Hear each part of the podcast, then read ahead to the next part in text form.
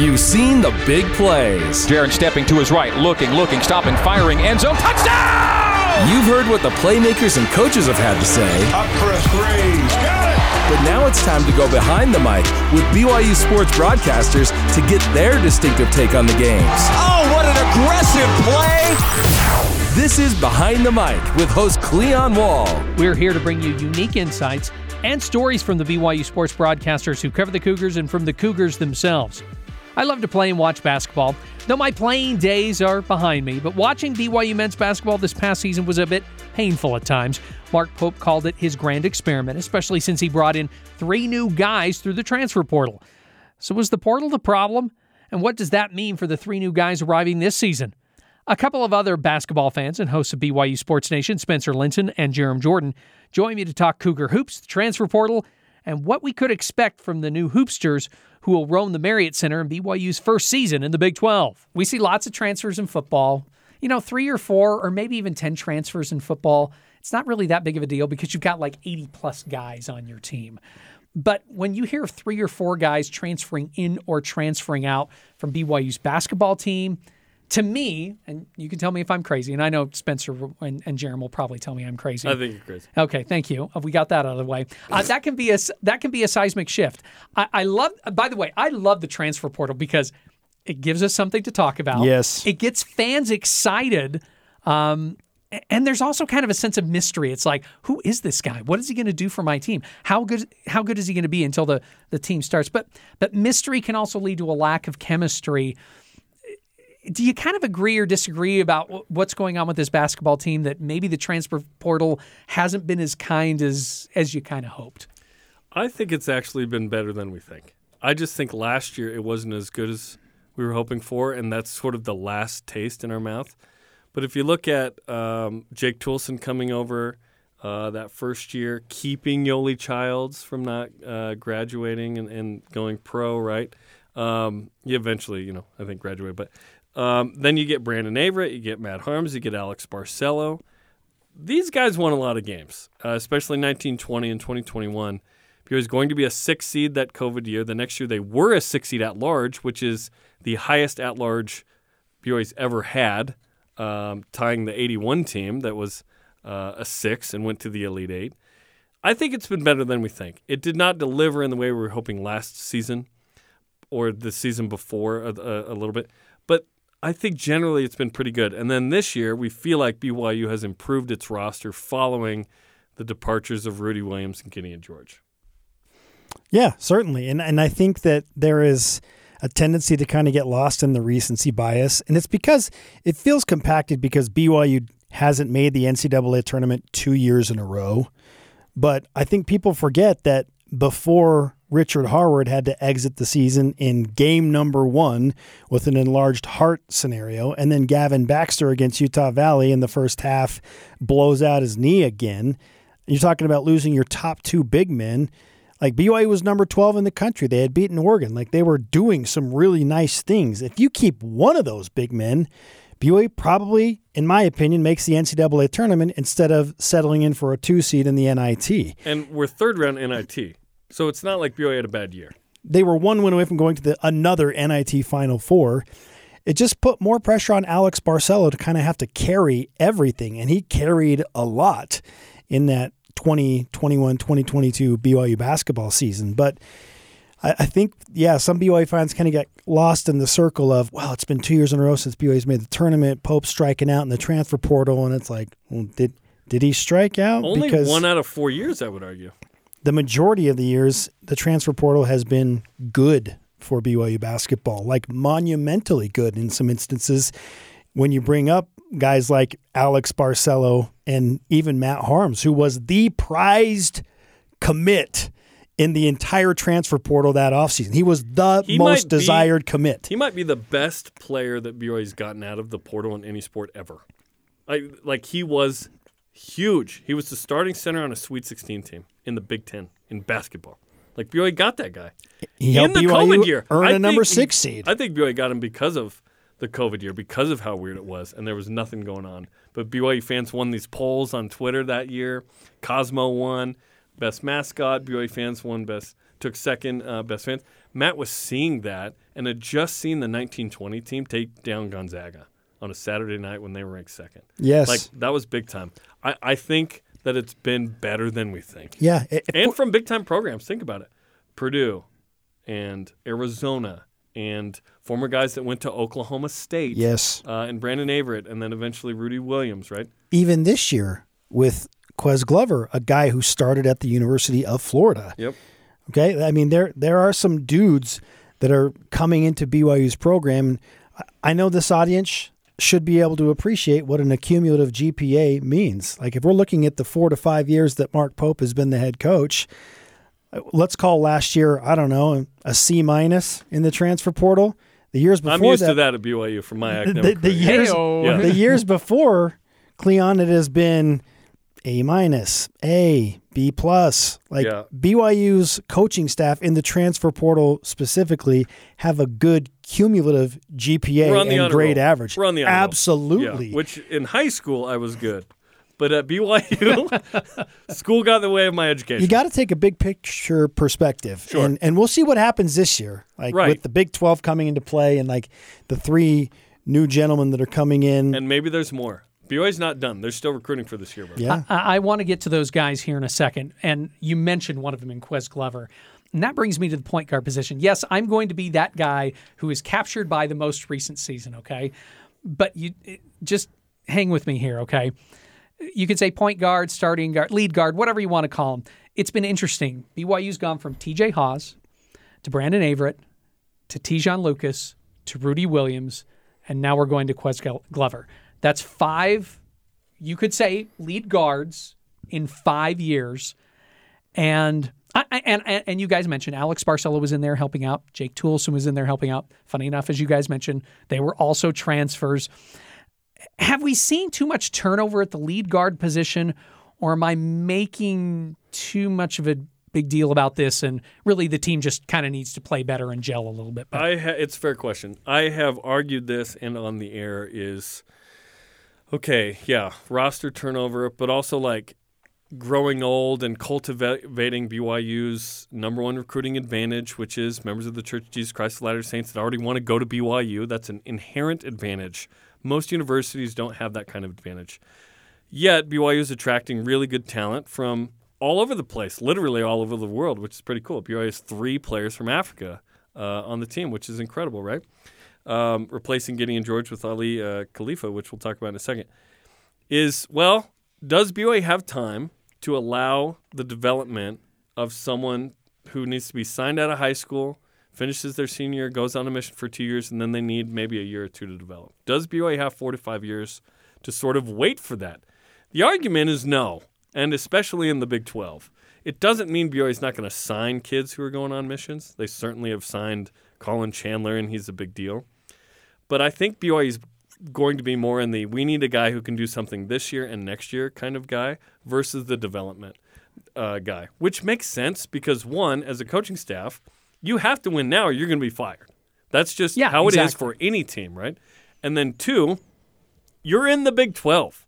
It's going to be so hard. BYU has never competed in a league where it's this tough at this sport except men's volleyball in the MPSF, where every single team they were playing, like seven out of eight weeks, every eight weeks, was a ranked team in the top 10 kind of situation, right? Big 12, you're going to have a top 50 team, top 75 team coming in all the time. So BYU does not have time to wait for that kind of kid like they used to. They have to win now and go and get more of these guys. Here's the silver lining to that thought. I believe that BYU has the guy that is a member of the Church of Jesus Christ of Latter day Saints, is a return missionary, and has now played his freshman season at BYU in place to offer some continuity on that guard line, specifically Dallin Hall. You brought up TJ Haws. Like it's TJ was a guy that had been in the program for four years. Dallin's going to be that guy, in my opinion. I do not expect him to leave BYU. I hope he does not leave BYU at any point. I I expect him to be here for at least three to four years. So that does help out in having a guy that is there and expects to be here and is part of what Jarom just brought up, while you have some other new pieces entering the fold. So I I like that Dallin is there and he fits that description and is a guy that signed out of high school, went on his mission and it, and I feel like is going to be at BYU through like the first 3 to 4 years of Big 12 play. Trevin Knell as well, Richie Saunders in the mix. It's not like these guys won't be there. I'm just saying who BYU brings in year to year is going to be way more transfer portal than it will be freshmen out of high school because that guy is more ready to go. And you have to win. It's not like Mark Pope can be like, well, in four years. No, he, he has to make at least the NIT this year to alleviate any kind of undue pressure. And then they probably need to make the NCAA tournament in the next two years. I, I do want to talk about Dallin Hall. I, I am going to talk about Ques, but let, let's since you brought up Dallin Hall, I think that's one thing I don't like about bringing Ques in in a way because it's just like does that mean he's going back to the bench? I mean, he started for a good portion last year, yeah. and he made some fantastic plays. Now, he also played like a return missionary freshman at times, but I, I just look at that and I'm like, ooh, do I really want Dallin Hall going back to the bench for how well he played and, and the progress he made. That's that's the only part of the Ques situation. By the way, if Ques becomes really good, I think we should just call it the Ques situation. No, I'm just teasing you on that. Ques love. Uh, yeah, we could go with Ques love. Yeah, yeah, exactly. But that's the one thing that kind of worries me. What do you think, Spencer? I feel like Mark Pope's going to figure out a way to have Dallin Hall play close to starter minutes, even if he is not starting. We saw this happen with Dallin and Rudy Williams. Rudy was brought in to be the guy. Turned out he was not playing well at the beginning of games, and it became a scenario where he was a needed boost and spark off the bench. And frankly, we saw Dallin and Rudy on the floor together at times when BYU needed two ball handlers against teams that had a little bit more extended pressure, and and BYU was having trouble taking care of the ball at times. I think there will be scenarios where we see Dallin and Ques on the floor at the same time, depending on the situation that you are facing in the defense and the pressure that they are putting up against BYU. But if Dallin is the first guy off the bench as a sophomore, that it's fine by me. Ques is one and done. If he's the guy, clearly he's coming in with all the experience to be a guy and be a more prominent scorer. I don't think that's going to impact and affect Dallin Hall as negatively as some fans are worried about. I, I want him on the floor a lot too. I feel like Mark Pope is good enough to get Dallin Hall significant minutes and that he will still be a prominent part of what BYU needs and wants to do on the guard line, um, especially in those scenarios where you need two different ball handlers. And Dallin is an alpha, right? I mean, he has. He's won a couple of games. He's hit some huge shots. He's earned the right to feel like he deserves that significant playing time. I so I, I if if he's coming off the bench, I don't anticipate that it won't be for at least you know 20 to 22 minutes a game. The guy who is coming in, we've just talked about, his name's Ques Glover. I, I've only been able to see highlights of him. It's not like I've watched complete games of him playing, and I so I can't break down as how well he plays on defense or how he plays on the pick and roll. What I've seen from the highlights, I like. I like that he can score at three three levels. I like that he has a body type that he can bounce off uh, uh, different guys. Again, I don't know how he, how well he plays defense, but you guys re- you interviewed him recently on BYU Sports Nation. Your thoughts on Ques Glover as he comes in and he hopefully or maybe takes over this team? Yeah, I think they're bringing him in to start. That would be my guess. Uh, but so is Rudy Williams, right? If Ques Glover comes in and turns it over too much, Dallin Hall is your starter right away. Like it, you, you need both in the Big 12. Um, he has a skill set that BYU didn't have last year, which is super quick off the dribble, can create his own shot. I would call him a two and a half level scorer because he doesn't shoot a ton of threes. Uh, shot it uh, fine, um, you know, from three, but he shot more twos and free throws than threes in his career. As a junior, he was really good. He had a, a meniscus tear a senior that held him out for about two months. But his junior, he averaged 19 a game, first team all conference in the SoCon, 26 nationally in assist rate. Last year, as a senior, his 15.9% turnover rate would have led BYU. So he takes care of the basketball, which is the thing that plagued BYU. And uh, he's an experienced guy, started at Florida in the SEC, and now he comes into BYU as potentially the starting point guard. I like it a lot because when BYU entered the offseason, I said, who's going to be the other point guard? You have to replace Rudy Williams specifically in that place, and I think that's about as good as uh, of a player as you could hope. I've said this on BYU Sports Nation. The thing I like most about Ques Glover and another of the players that you're going to bring up in a moment, Cleon, is now they have multiple options for guys that feel comfortable having the ball in their hands in the critical moments, in late game scenarios, in a crunch. You need to get a shot, especially Ques.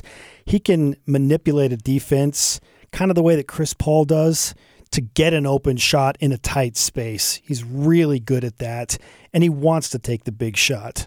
And I feel like BYU needs more than just a gamer in Dallin Hall to, you know, go to the hoop and make a play and and have to hit a game winner. Like I like that Dallin Hall has some support in that role, and then they're getting some more guys that want the ball in their hands in big big time scenarios, shot clock winding down, game clock winding down. Who's going to be your guy that goes and gets it? I feel like he's the guy that can do that for BYU. When we come back, we dive into the other playmakers who will play for the Cougars next season.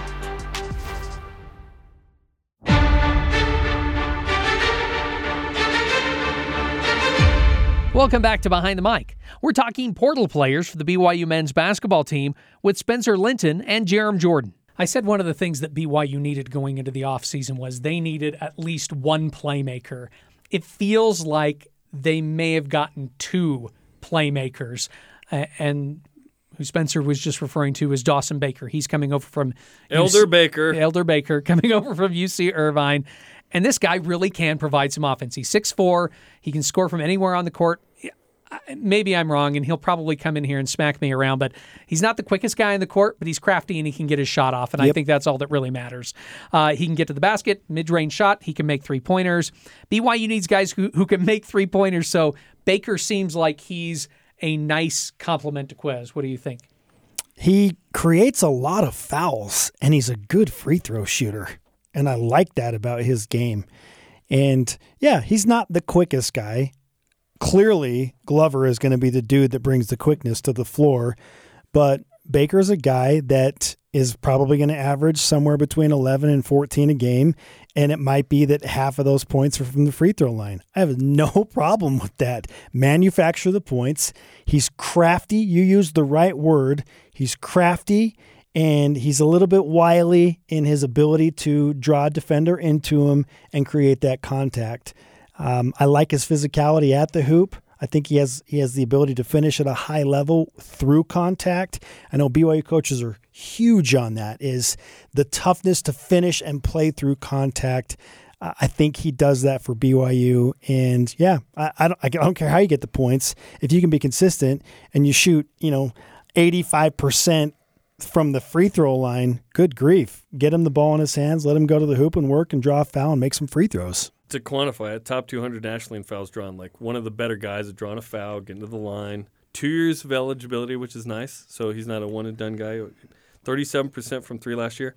I like a champion too. He's the leading scorer on the Big West regular season champs. They didn't win the tourney, so they went to the NIT. But a guy that was the leading scorer on a on a good team. Um, and he understands what BYU is as a member of the Church of Jesus Christ of Latter-day Saints. He's been on a mission. He now joins, um, you know, guys like him who understands what it's like to be like a 23-year-old junior in college, and uh, so he's he's excited to be here. We we chatted with him on BYU Sports Nation. Had a good good time talking to him. I think another big question with bringing him in. I, again, when I said they need a playmaker, I wasn't expecting them to get two. So I'm like, oh, so how's this going to play out with again, I go back to rotations. How is this going to play out with rotation? I know it's up to Mark Pope, but you look at some of the other guys. You're going to hopefully have a healthy Trevin Knell coming back this mm-hmm. season. He's a three point shooter. You got Spencer Johnson, who can do some some good things for you. Started this past year. He's also come off the bench three too. point shooter. Uh, Unbelievable year. Richie Saunders, who got used to playing time. And what you love about Richie Saunders is maybe he's not making all of his shots, but man, that guy is just all over the floor. Energy. He, he's he's Mr. Energy mm-hmm. on, on that floor. Uh, on the other hand, Saunders does play a little bit of three. Um, maybe he plays four. I don't know if they. I guess they could go super small if they more wanted two, to. Three, yeah, yeah pro- probably mm-hmm. more three. You got Jackson Robinson in there. He's a little taller. He's probably going to play, play two three also. Um, I, I think it's just going to be really interesting at the wing, and I I kind of see the vision also, and maybe I'm wrong, but I see the vision of what Mark Pope wants from his team. Is that kind of what you're getting to with all these wing players that they have too? I think they still want a big because they only have you know three at this point. Still, I think you need a fourth, um, and they're actually over one on scholarships. So someone's going to be off scholarship that isn't currently. But that's the game that you play. Everything's year to year. Um, and and BYU has a lot of uh, backcourt players. Ten of the fourteen, I would say, eight of the eight of those ten are kind of twos or threes. Uh, Noah Waterman's kind of a three and a half. When people say he's a post player or a big, he's not. Just treat him like he's six eight as opposed to six eleven, and then you understand better. But also, this team's old. Like uh, I want to say ten of the fourteen are juniors or seniors or even seniors with only one year of eligibility. Only two players have only one year of eligibility. Yeah, so upperclassmen heavy. Yes, which is great because that was one issue last year. Is Dallin Hall was asked as a return missionary to come out and have to play.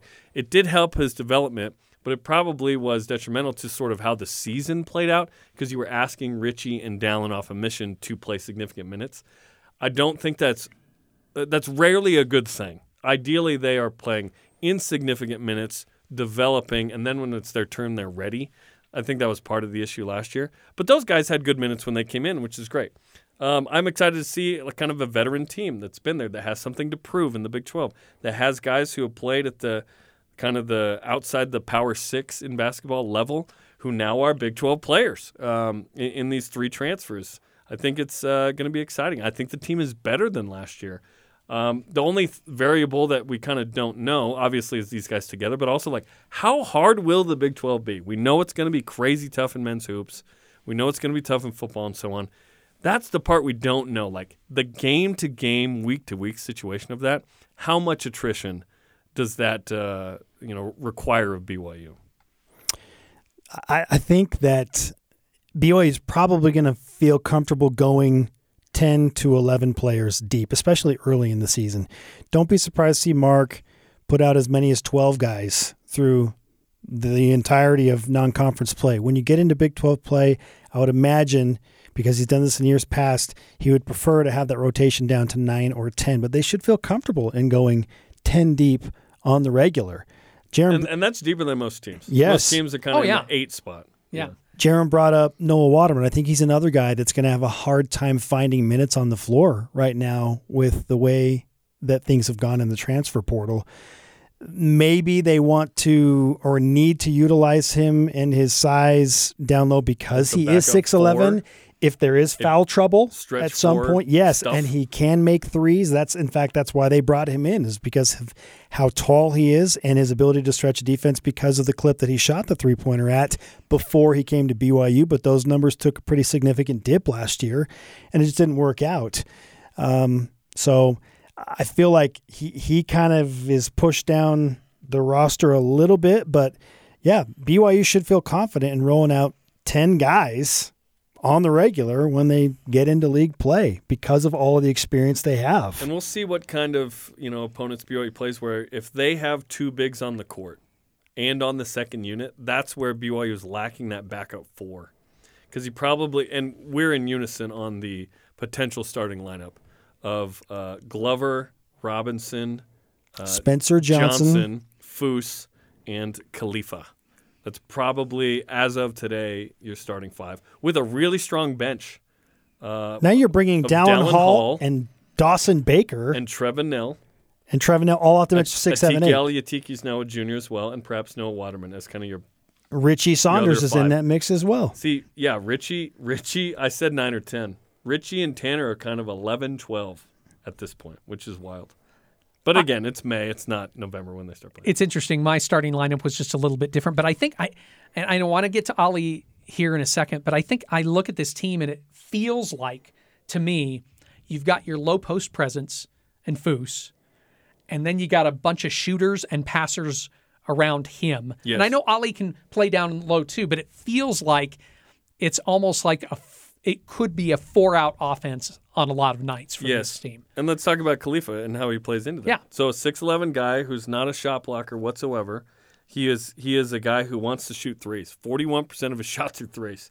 Can finish with both hands at the rim though, which is good. Uh, 38% shooter from 3 and he made 48. It's not like he put That's- up like 13. Yes. He made 48. And he's Um, an incredible passer to boot. unbelievable passer 2.7 assists per game as a as a 5 is a monster number that is bigger than several of the guards on the BYU team, that number, which is exciting. And he was the 89th best player in the portal at the time when BYU got him from ESPN. So BYU got uh, a unique skill set guy. Now, if you wanted the Haarms shot blocker guy, he's not that guy. But Haarms wasn't the three point shooter passer. Like Khalifa is an elite passer. Yep. So BYU can run uh, it, kind of a unique offense that way. Foose will finally get matchups with fours, opponent fours, not opponent fives, where they have six or seven inches of height on him. Granted, he's seven two wingspan. And last year, Mark Pope told me one time, he said, "Don't think of Foose as a six five and a half guy, which is his actual height, by the way. Think of him in his wingspan as a seven two guy." Mark Pope called last season. I, I'm going to probably mess it up, but I think he called it a grand experiment or an experiment at least Mm-hmm. With this season. And from the beginning, he was open about that. Yeah, no, he he, he was. How do you think Uh, you could call this season experiment oh? 2.0? Because Big 12. Yeah, exactly, exactly. Three new guys entering the Big 12. This could, th- by the way, this team could be better, and they could still lose a lot of games in conference just because the Big 12 could end up being a really, really tough conference. We should all just plan on that They happening. will. Yeah. They will have a losing record in conference. I guarantee it. That doesn't mean they're not good. That that league is so tough. Like if BYU somehow went 500, that would exceed my expectations. If they went like four- 500 by in the like Big four or five games. They would be a top 25 basketball team nationally if you Yes. go 500 in that league. There are teams like Iowa State, for example, went seven and eleven in the league. Eleven seed in the NCAA tournament, went to the Sweet 16. If somehow BYU can go six and twelve in league and have a really good non-conference, and then win one game in Kansas City at the NCAA tournament, they walk into Selection Sunday with 19 wins and probably more quad one wins than they've had in the last three seasons. because the schedule's so tough. We're gonna. You're walking into a different. This isn't an analogy I can uh, understand, but Jason Shepard could. We're walking into a different weight room. We want to put up more weight on the bar, but have the same amount of reps. We're not going to have the same amount of reps, aka wins. But the strength of schedule is going to be so good that the committee will at least consider BYU should they have 18 or more wins. I guess I just look at this and I'm like, how is experiment 2.0 going to go?